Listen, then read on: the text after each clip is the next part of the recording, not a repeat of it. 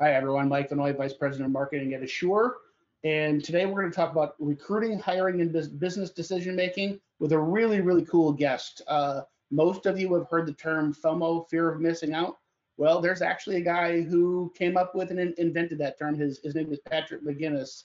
Uh, he's wrote a couple of books uh, on the topic uh, and has, has a, a, a, podcast on the topic. We'll, we'll unpack a little bit more of that uh, as we go.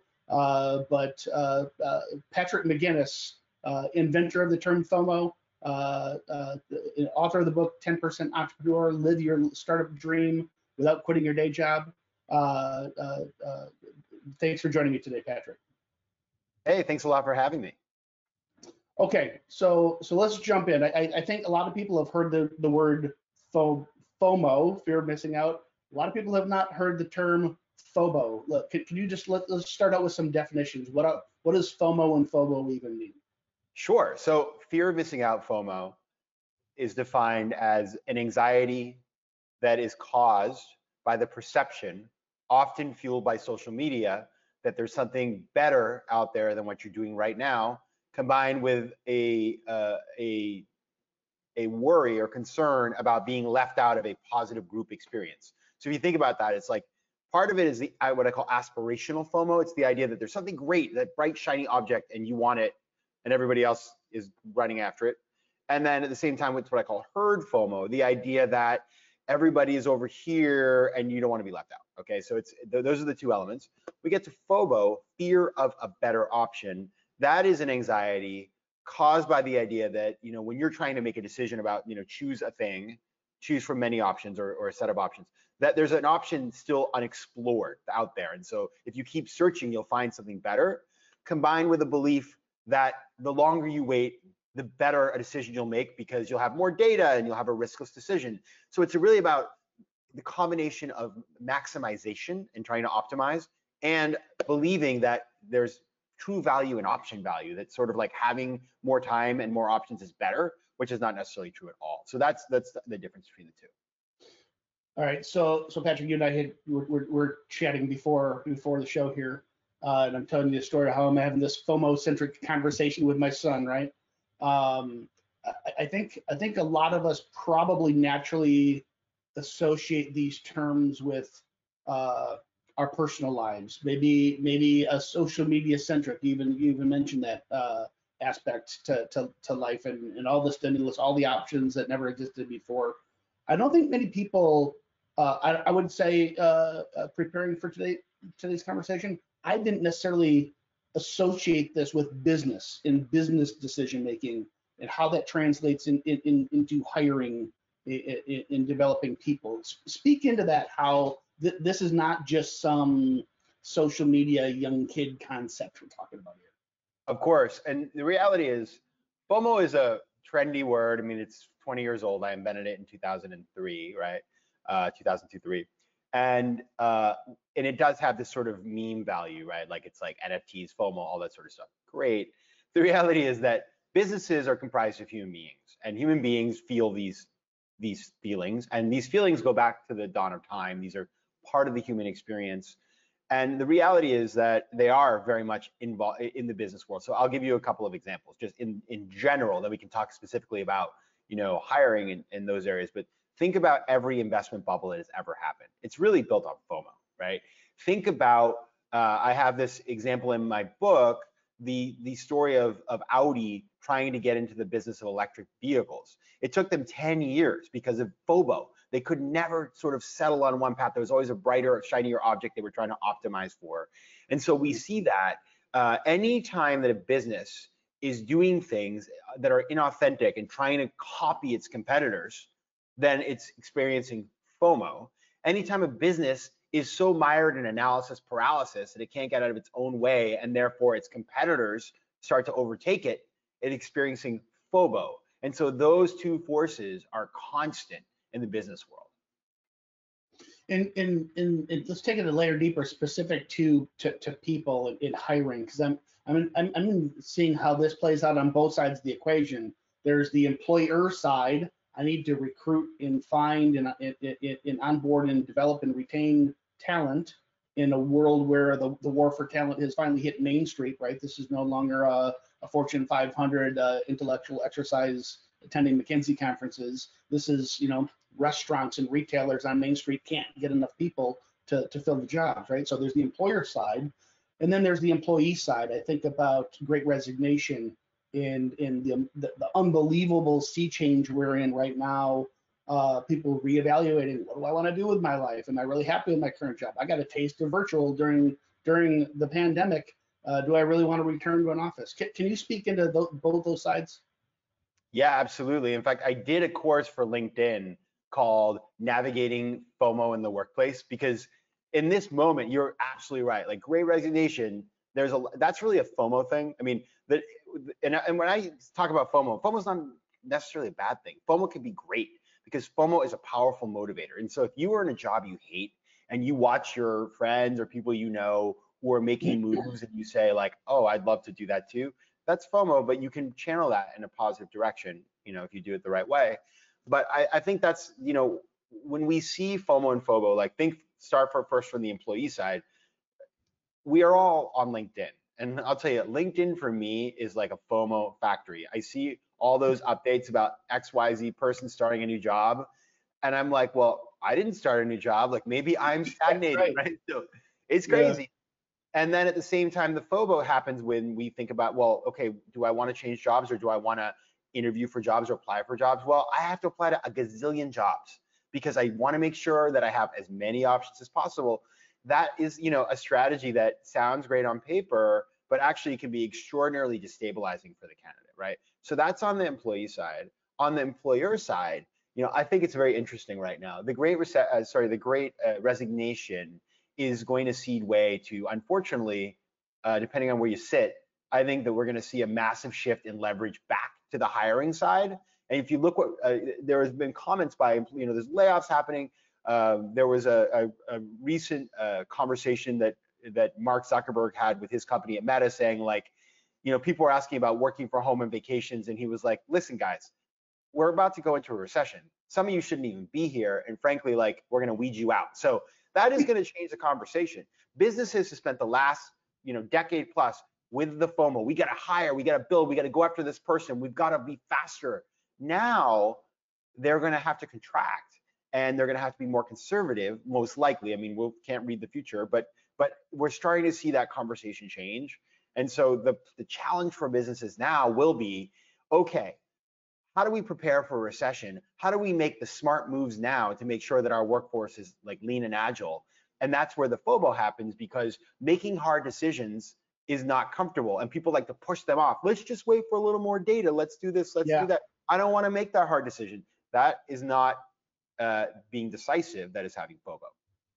Yeah, it, it, and Patrick, I, I mean, great segue. Think about the recession. So um, there's you know varying levels of confidence in the degrees of depths of uh, recession that may happen, right? Uh, uh, uh this will be kind of, and, and probably more in your world, uh, probably I, I omitted in your introduction, Harvard business grad, venture capitalist, more than a FOMO author in in in, in podcaster, smart guy knows the business finance world.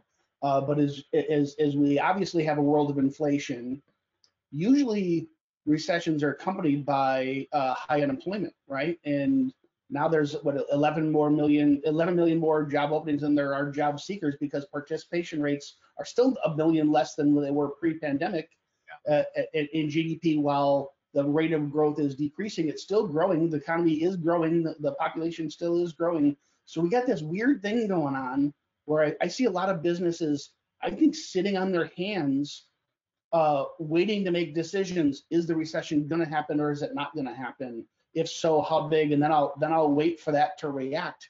But in a, in a world where you businesses are struggling to even get the people they need to fulfill the jobs now, this is the time to actually make hard decisions, right? It is, and you know what's interesting? So think about this: the last time that we had a you know a real recession, as it were, was 2008 and 9. So that yeah. is 14 years ago. Yeah. And then the last time, but that was only in sort of, well, not only, but that really affected the financial sector and sort of like some consumer areas, technology really didn't slow down. Like you think about 0809, that was the Facebook IPO. Like Silicon Valley was booming. The last time we saw a real correction in tech was 20 years ago. So hmm. anybody, this is this, the part that kind of blows my mind. Anybody who's under the age of 40 has never seen this. And I don't mean that to dismiss, like that's not like saying like, oh, millennials don't know things. Of course they do. What I'm saying here is that like people just don't have the experience. And I started my career in like in 2000, 98, 99, 2000. I had to like lay off all these bunch of people at the companies I invested in. I made these very difficult decisions. And now I look back and I'm kind of ready. I'm like, oh, I've done this before. I have built the muscle memory. It's a bit like I'm out of training, but I know what it feels like. And so what I would encourage people to do is, you know, seek out folks who've been through these kinds of experiences because uh, really what what what I've seen is the businesses that are built to last are the ones that anticipate the challenges. And you're seeing this now like smart companies are taking preemptive action. And they are saying you know like listen we see where things are going. Let's get ready. Let's be ready for whatever happens. And if it doesn't happen great but if it does happen, we've already taken steps to make sure that we're going to survive this thing. Yeah. So we'll, we'll probably come back to this because I think this falls in the these things kind of fall into the hard decisions category, right? Yeah. But what probably is the biggest waste of time for organization is the amount of cycles wasted on small decisions, right? So uh, take take us through that. How, how do how do people and therefore organizations, which are just groups of people, make the what you would call the low stakes decisions faster. Yeah, and you know, th- so the way I think about decision making, and I did a TED video on this called "How to Make Faster Decisions." So if you're interested in this topic, just go to TED. It's there. It's very quick. It's like six minutes, but it's very. I was going to say it's. I, I highly recommend. It's it's a smart six minutes for anybody to spend. Yeah, it's like it's gonna be on my tombstone because it came out so great. I was happy. Uh, so there are really three types of decisions that we make: uh, high stakes decisions, low stakes decisions, and no stakes decisions. High stakes decisions, as you alluded to earlier, are the you know those things like how do we retool our workforce for a recession? Like that's high stakes. It's hard. It takes time. You got to do some homework. Great. Low stakes decisions are you know, it's that decision that is important. There needs to be some thought, but you're not going to remember making that decision in a month. Okay, so it's the kind of thing like, what kind of printer should we buy? Where should we have the offsite? Uh, what color should the presentation be? You know, th those kinds of things. Among the 53 logos that are, you know, designed for and gave us, like we've got three we like, which do we pick? And then finally, no stakes decisions are things you won't remember in a day. And that's like literally am I having the chicken or am I having the fish? So believe it or not, you know, we make decisions every day, low stakes, no stakes, very successfully. It's like, think about how many decisions you're making when you just to get from the bed to the door. You're probably making like 450 decisions. I've never counted, but there's a lot happening, right? We make thousands of decisions a day reflexively.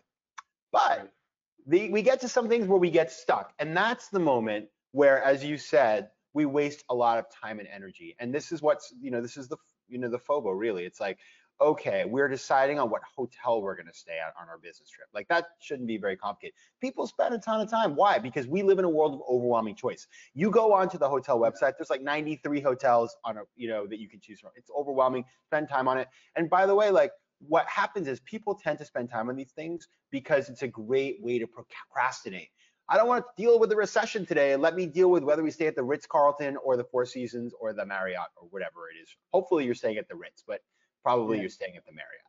Now, how do we deal with that? On the low stakes decisions. First of all, the no stakes decisions, those things that don't matter, I literally flip a coin. I or I I look at my watch, see where the hand is on one half or the other, and I decide. I do this every day, multiple times a day. And it has saved me for 20 years from wasting time on things that don't matter. Give, give me an example of something you literally flip a coin, because that's like oh, yeah. that's a little mind blowing to me. This is like, oh, I'm gonna change all your lives right now, because it's like, should I go for a run? Like I'm kind of tired, but I think maybe I should. I don't know what to do. I, I used to ag, I'd be like 20 minutes. Should I go for a run? Now I say, okay, if it's even, I go for a run. If it's odd, I don't go for a run. I look at the time on my phone. decision made. Should I stay and have another glass of wine? Should I watch this show before I go to bed or just go to bed now? Like, I don't know, but I just ask the universe. The universe, and by the way, I've never gone against the watch. My this has been 20 years, multiple times a day, thousands of decisions. I'm still here, alive and healthy. So clearly, the watch knows more than I do. so that's that's the it, and because we use it for low stakes decisions, it's not a matter whether the the watch or the universe is right or wrong. It's just the speed at which you make the decision, and therefore what time do you have. Yeah. If you knew the answer, if one thing was so obviously better than the other, you just decide, right?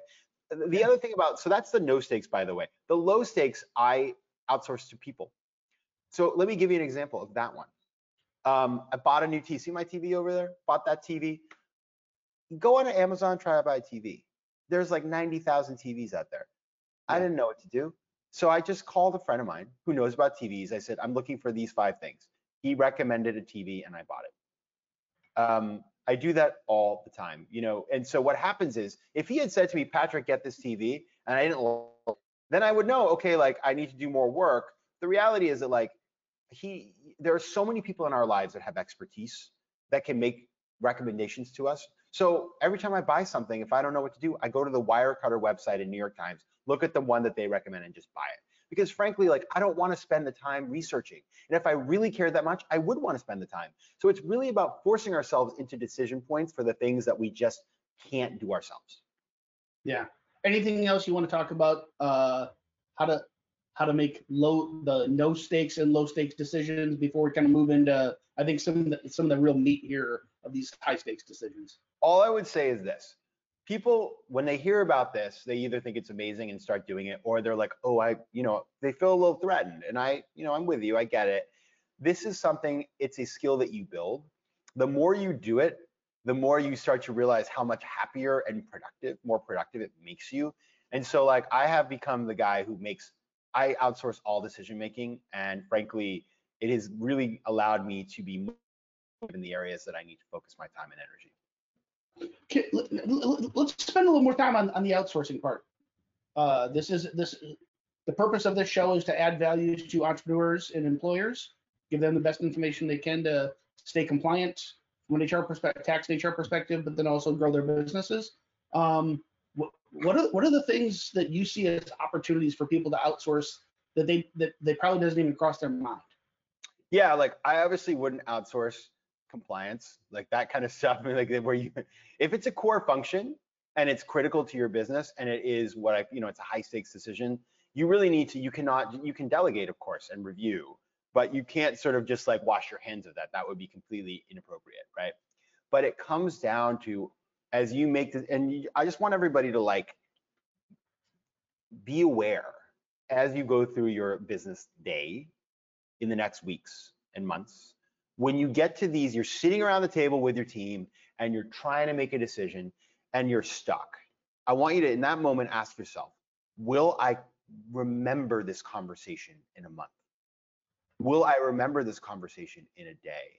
And that allows you to think, is this a low stakes or no stakes? And then with the with the again with the no stakes, I literally outsource it to a coin flip because it just doesn't matter. What's happening when you're stuck in these things is you are injecting drama into the decision making process. And therefore, you must remove yourself from that process. When it's the low stakes, this is a great opportunity to say to somebody on your team, like, go and figure this out for me, come back with a recommendation.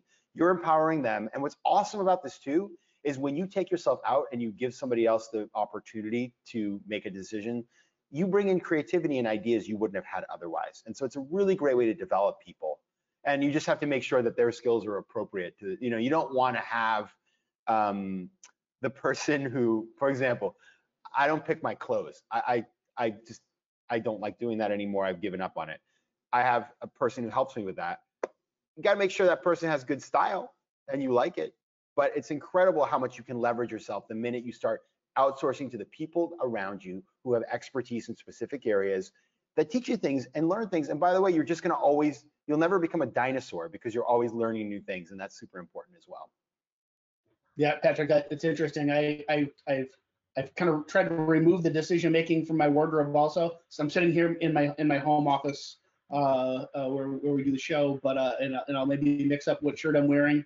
Uh, but when I'm when I'm in office, it's a so white shirt, jeans, and cowboy boots. It's and I and they're all different white shirts and different jeans, same cowboy boots every time. Uh, so I'm, I'm I'm clean, but it's the same outfit because there's no thinking.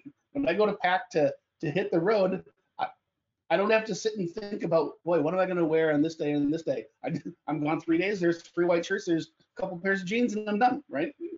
Yeah, I, I'll tell you just one other thing on that, and this is I think this is one of these things where us guys have it easier because it's just cultural stuff. But like I was at a conference recently in Sweden, and the CEO of Skims was speaking. He also founded co-founded a company called Frame, Jens Grede, and he said every for men like you should just have a uniform. And I was like, that's really interesting because when you do have that uniform, and maybe uh, listen, some people. This is another thing. Like for for me, clothing is a low stakes decision. I don't like I just need something that works and we're moving on. I want to look nice, but I'm not trying to be, you know, wear the Valentino necessarily. I'm not going to the Oscars uh, yet. But for some people, it's high stakes. If you are a um, if you work in fashion, then clothing's super important. That's not a low stakes for you. So it, you know these things are personalized. But for me, it's sort of like I just need something that works and is consistent, and I know it, I, it it's great. Um, and so I figure it out and I move on. I love that. I love the idea of thinking about it as a as a uniform, right? It's like because yeah. in we can go we can go on tangents here, but then you're all of a sudden in the area of personal brand, right? It's like how do you think of the name Steve Jobs without thinking of a black turtleneck or black crewneck, right? And right, it's it becomes part of an identity, right? Or Elizabeth Holmes. yeah, right. Exactly. Exactly. All right, let's let's uh so here, here's what I would say for for our, for our audience today. That to me the most exciting thing here is is is probably not the freedom that comes with some of these techniques, uh, but the the art of the possible of all the time we, we save. When I think about how much time is wasted over over the little things, it, uh, rehashing the same email in your inbox because either you didn't act on it or archive it or delete it. Uh, how much time you spent uh, booking your hotel in, in your example, Patrick, uh, packing the suitcase. Uh, we make hundreds and hundreds, thousands really of, of little tiny decisions a day. And if you made all of them faster, that's a huge amount of time in our lives left to really tackle the big stuff, which in fact is harder and does require more homework and more deliberation. But if, if we spend all of our time making better hard decisions, how much better are our lives or our businesses, our employees, right? That's exactly right. And you just hit on something in there that I thought was that's great that didn't come out in an explicit way, but I'd love to hit it, which is, you know, one one thing that that's really powerful is to templatize your life. So when you're packing, have your system, when you're doing emails, like I work with a with a startup and, and I'm working very closely with a CEO who's brilliant, but he struggles with sending emails sometimes. He's like he's th- really thinking about the email and changing things. And when you look at the where it started and where it ended, it's really kind of the same.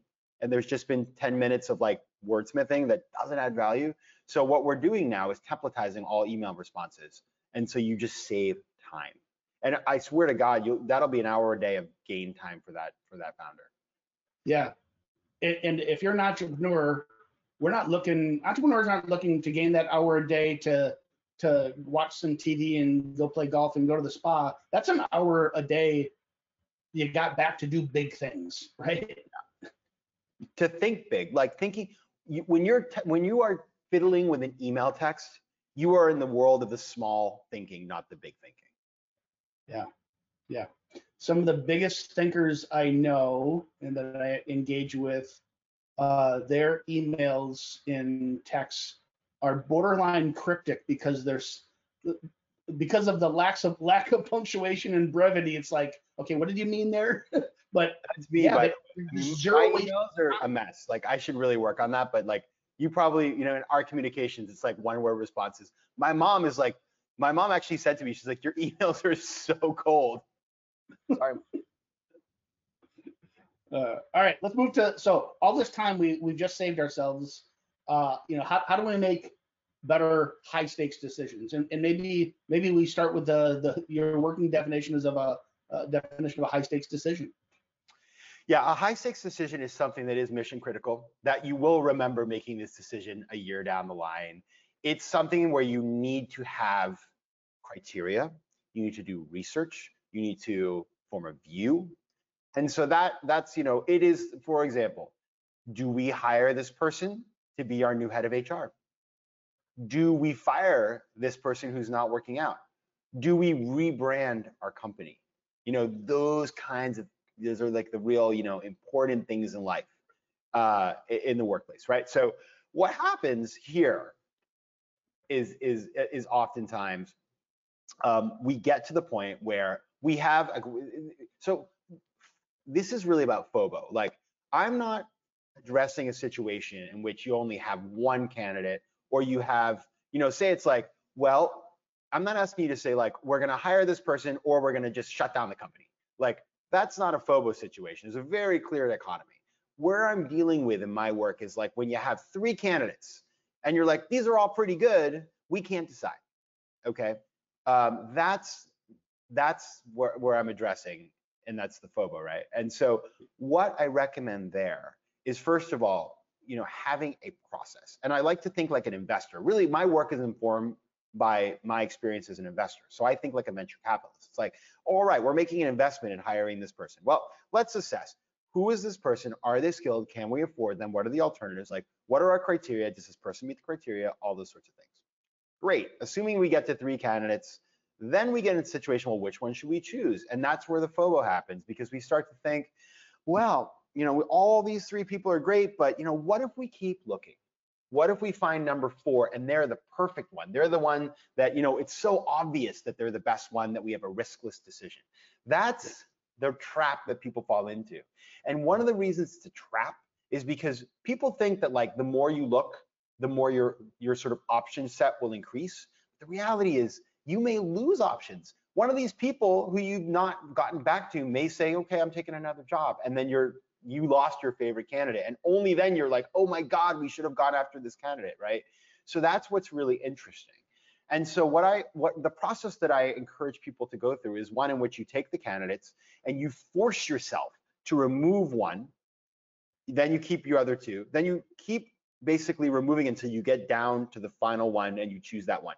Now, the reason you do this is because when you remove one and then permanently eliminate it, you eliminate the risk or the sort of temptation to keep cycling through the same people. Right. And so we, the, the problem when we have FOBO is that we are so afraid of eliminating an option because we want to have as many options as possible that we never decide. So by forcing to eliminate, you then are, are you basically um, you move towards a decision. Now, the great news is if you forcibly eliminate one and then you have massive regret, then that's a sign that that's the person that you want.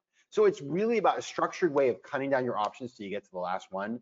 And in that process, you can, uh, I recommend sort of, if you're kind of stuck, bringing in other people to help you and sort of work through these things. But that's that's kind of the process that I recommend. Patrick, you, you, as, as you, I'm listening to you talk, tell the, the story here. I, am reminded of like uh, Malcolm Gladwell's tipping point, right? We're talking about uh, emergency room uh, patients would present patients would present the emergency room uh, with uh, uh, uh, symptoms that appeared to possibly have, have to do with a heart attack, right?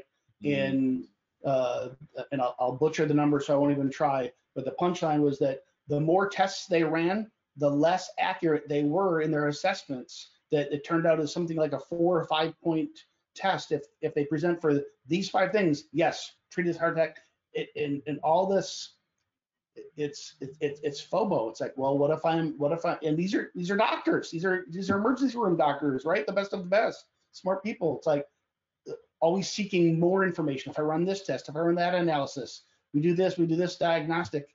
It doesn't lead to better decision making, right? There are what what are the criteria that you need to make to, to make this decision and get that and nothing more, right? Yeah. Who wants an indecisive ER doctor? That sounds like a recipe for disaster, right? And right. but it's no, so that is but like who wants a who wants an indecisive, you know, business partner? And that's where these things are so critical. And the great news is, like I know we've gotten, you know, this these are big ideas, and probably you're saying like you're not, you know, probably people have questions and stuff. The great news is, first of all, it's all written down. in my book. But second of all, is that like the more you do this, the more you the great news about decision making is the more you live on this planet, the more expertise you have and knowledge and data to make better decisions. And so you just get better at it over time. What happens to people and where they get hurt is that, you know, this is really a decision making strategy for living in a world of overwhelming choice. We live in a world where if you want to buy white shoelaces on Amazon, you have a thousand choices, right? So that's the problem is we live in like a big data, like big data, great. Not when you're trying to decide something necessarily, we're overwhelmed. And so what I'm trying to do is get people to forcibly simplify their decision-making process so they can actually move forward. Um, react to this, Patrick. I, am envisioning so somebody follows your your your template, right? It's it's set the criteria, the, the things most important to you, gather the facts, the research, all the options. Uh, uh, uh re remember FOBO, identify a front runner, compare uh, each each option, uh, and then eliminate, right? Um, and, and really at that point, your your your gut will tell you. That's great. I can imagine uh, FOBO slowing down every single one of these steps. I mean, just uh, the research alone. It's like, how much research do I need to do? Where do I stop? I mean, you, FOBO could triple the length of every single step in that in that mm-hmm. in that am, am I making sense? What and if so, you know, yeah. or correct me. And, and then what's your what's your guidance here? You're absolutely right. Somebody with extreme FOBO is going to struggle at every step, and that's where you got to call in the you know the re, the the backup because what happens with decision making and i'm sure you you experience this is like i could be having a problem trying to decide something i go talk to my best friend and all of a sudden like that person assuming that they're like reasonably intelligent and incisive will sort it out for me really quickly and say why don't you think about it this way? And you're like wow. The same way like we're always it's amazing how many times somebody comes to me with a problem they view as intractable and i'm able to give them advice that they find very valuable. Because when you are it's again FOBO is about the emotion. It's like i am asserting myself in this problem. I'm creating chaos. Like i am i am the problem because inside my head i'm wondering if there's something better and i'm trying to optimize and these kinds of things when you take yourself out of there and you get objective third party advice almost i would say 100% of the time you are able to then push through some of these emotional things, right? It's all up here. And so that's what I encourage people to do. If you get stuck, get advice. It's like we're trying to decide do we want to hire this person? What are the criteria for this role? Like if you can't settle on that, bring in your business partner or your colleague or talk to a friend or an expert or a coach to say like I can't figure this out, talk it through and I can guarantee you you will figure out those things and sometimes uh, somebody that uh, from outside even your area of expertise, right? Or somebody who has a, a fresh look. I, I, mean, I think about you know my family we like we like watching Shark Tank. It's it's brutal how and, and and you come from a venture capital background, so you, you you can appreciate this. The entrepreneurs are so emotionally attached to their business that they're completely blind to oh here's your problem. And in these sharks, they get to the heart to the essence of the issues with one or two or three questions, right? It's like, okay, tell me about your business. What's what are, what are sales? How are you doing this? Oh, what about this? Oh, well, therefore that's your problem. It's like people with fresh eyes and who have seen the patterns before can can recognize these patterns in ways that we're, we're just too close to it. Yeah, 100%. Investing is pattern recognition, and so many other disciplines in the business world are pattern recognition. Now, obviously, we have our sort of implicit biases, which can make that pattern recognition flawed. So it may be that I, I like um, Mark Cuban had a bad experience in the industry and therefore assumes it's always bad and misses out on this great opportunity. Like we should always think through that, right? And so we we you know you always need to have a fresh perspective. But you're 100% right. I'm always shocked when I meet an entrepreneur and I ask a very basic question and they haven't thought it through and they're they're sort of like avoiding it because they know that's the weak spot in their business. And so it's very important. And what I do, um, one of the things I think I'm that makes me most effective as a as a professional, as a business person, is that I kind of have like number one, I have like the 10 people who I know, you know, in certain disciplines are really good and I can call them for advice. But number two is I'm ruthless about just reaching out to people who I think can solve my problems. I have no shame. I will ping anybody and just say, I'm trying to figure this out. You're an expert.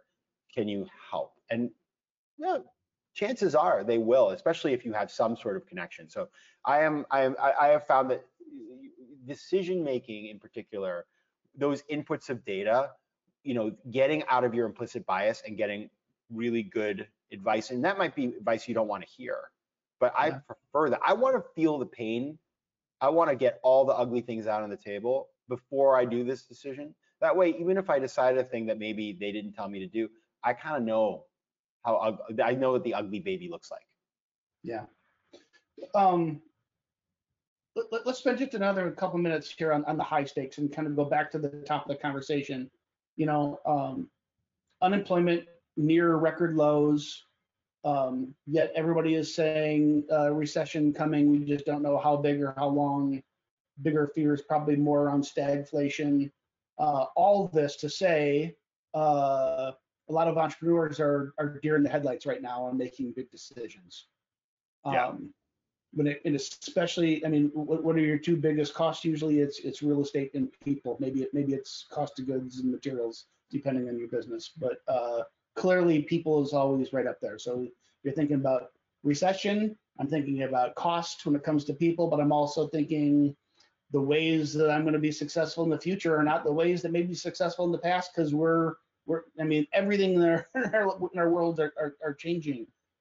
How, how how would you guide the business owner, the entrepreneur, the senior exec for a small mid-sized company at, at this point in time, knowing the uncertainty that that we're dealing with? Yeah, this is a tricky one, right? Because I think about the there is no consensus. I was at uh, dinner last night with a, one guy, you know, was focusing. They're both friends of mine that I worked with in the past, as investors. One guy was telling me that the real estate market's going to crash and the Fed's going to raise rates to five percent, and that's the only way to tamper inflation. And I had not even heard that. I was like, wow, that sounds crazy. Uh, but who knows, right? We just don't know. And I think right now, um, no matter you know what your thought is about the effectiveness or of the current U.S. government, kind of doesn't matter because like this is global. Like inflation in the UK is like 12%. So if you think eight is bad in America, don't go to England. So there's like we should just accept the fact that a lot of the levers that are going to control our economy are outside of the control of you know the Fed and the government, and it's just we And- live in this very what we talked before, like venture capital being a, a, a pattern recognition, there is no pattern for uh, in, today's inflation plus today's employment levels plus uh, uh, job participation rates plus baby boomers retiring plus birth rates and job entrance plus supply chain disruption from a pandemic plus a pandemic plus is there going to be another pandemic? There there is no template right now, right? Yeah. No, no one can say, oh, I've seen this pattern before. it is pretty awful when you and throwing in a war. Uh, Yeah. yeah, it's messy. So what I would say is, first of all, having kind of, you know, the year 2000, I lived just sadly for me, I was had a front seat to the 2000 2001 tech bubble crashing. I mean, I was like in the middle of that, and then I worked at AIG in 2008 during the blow up of the financial sector, and I was like front row seat to that. So I have had more than my share of pain. Um, so here's what I would say, based on my very hard won experience. Number one is cash is king. Always is king. Like, you know, really protecting your cash balance and accumulating a rainy day fund is super important and you can plan for that. Yeah. Number two, really understanding what's core and what's non-core and prioritizing your time and money and the things that are core and then de-accelerating the things that are non-core. And you see this all the time. Businesses during the boom times, so they start investing in all these very nice to have things. It's like, oh, you know, I'm a, like, I'm Coca-Cola. You know, I'm, what do I do? I make sodas, but you know what we're gonna do? We're gonna start an NFT division because that's the bright shiny object. We have the FOMO. Well, Yeah. that stuff's gonna go. Okay, it's just not a good use of time. And number three is one of the great things, if, we can find a few about the hard times, is it forces us to be focused, but it also forces us to be creative. And so look at these challenges not as just a bad thing, but it's like, okay, let's develop some grit. Let's figure out where the future is going because if we make it through this, our competitors who are happy, fat, and lazy will not, and we can grab a ton of market share. And so it's actually, you know, every crisis is an opportunity. I know that's a, you know, phrase that everybody says, but it is true. I have seen it myself. It's like if you are battle ready and you have a plan and you're decisive going into a crisis, you will be able to acquire competitors who weren't thoughtful. You can take market share from them. You can um, you can do so many things. And so it's a really good opportunity to reinvent your business. All right, Patrick, I think I just lost camera, but I think I still have audio. You got me there. Um, yeah, I. Uh-oh. Let, us come. Let, let's come back specifically to to people. Yeah. Um. With all the uncertainty, I, I like where you uh, ended there on on on creativity. So uh, none of us know. There's no template. There's no there's no playbook for the as is. But one thing we do know for sure is we're going to need better people than our competitors. We're going to need more talent. We're going to need talent that is aligned to our mission and to our culture. So how, how, how do I how do I as an entrepreneur think about making changes in my in my approach to hiring people uh, in this time of uncertainty? Yeah, it's a so first of all, in your question there, you just said something that I really think is critical, which is mission and culture, which by the way, like I remember when I was doing my MBA at Harvard, I was kind of like, oh, these things, they're so soft, like mission culture, whatever. Uh, no, I have, you know, as an investor in companies, I've seen so many times where you have a company that doesn't know how to talk about those things. And therefore, when you don't know what your mission is, how can you hire? Because you don't know where you're going, right? It's the North Star. And so that is really important. And so, first of all, I would just focus on that. Second of all, uh, I would say that this is an, a really good opportunity to go after people in the market that you have wanted to hire because your competitors and competitors in other industries are going to start to you know lay off people or they'll just struggle. And so the opportunity and the retention of those companies like if you have a company that had a billion dollar valuation and then it raises it at 200 million like the talent's not going to stick around because there's no more upside for them and so if there are people that you wanted to bring into your company this is the opportunity to go after them so patrick how do we how do we think about all this uh, when when creating a, a company culture because because so much of building an employment brand, attracting talent, getting talent that is aligned to our to our culture, to our mission, to our our vision and values. Um, uh, how how, do, how should an employer think about this in this world where there's there's not a template, there's not a playbook uh, uh for today's environment?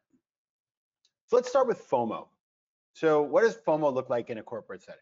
It's really about the notion, you know, we get back to like those early, what you said at the beginning about aspirational FOMO, herd FOMO. Aspirational FOMO is the notion that there's something better out there than what you're doing right now. So that's, you know, the company that starts just doing things that are outside of its core mission. And it reminds me of like, do you guys remember this? I, this was a crazy time.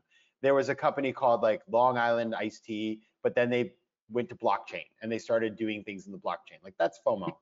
Not sure why they did that. I don't think it ended very well.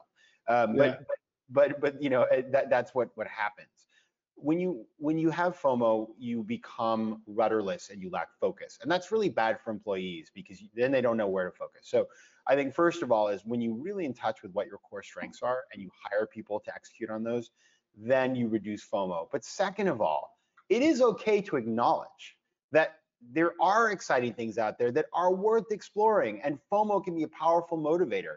FOMO is that thing. I mean, I got a little bit involved in the NFT space um, this year because I wanted to learn about it. I had FOMO, but I didn't just like throw all my money into NFTs. I started advising a company in the space. I learned a little bit about it, and then I was able to sort of engage in that. And so when you when you want to use FOMO for good and learning, you can do. And what you can do, for example, is what Google does.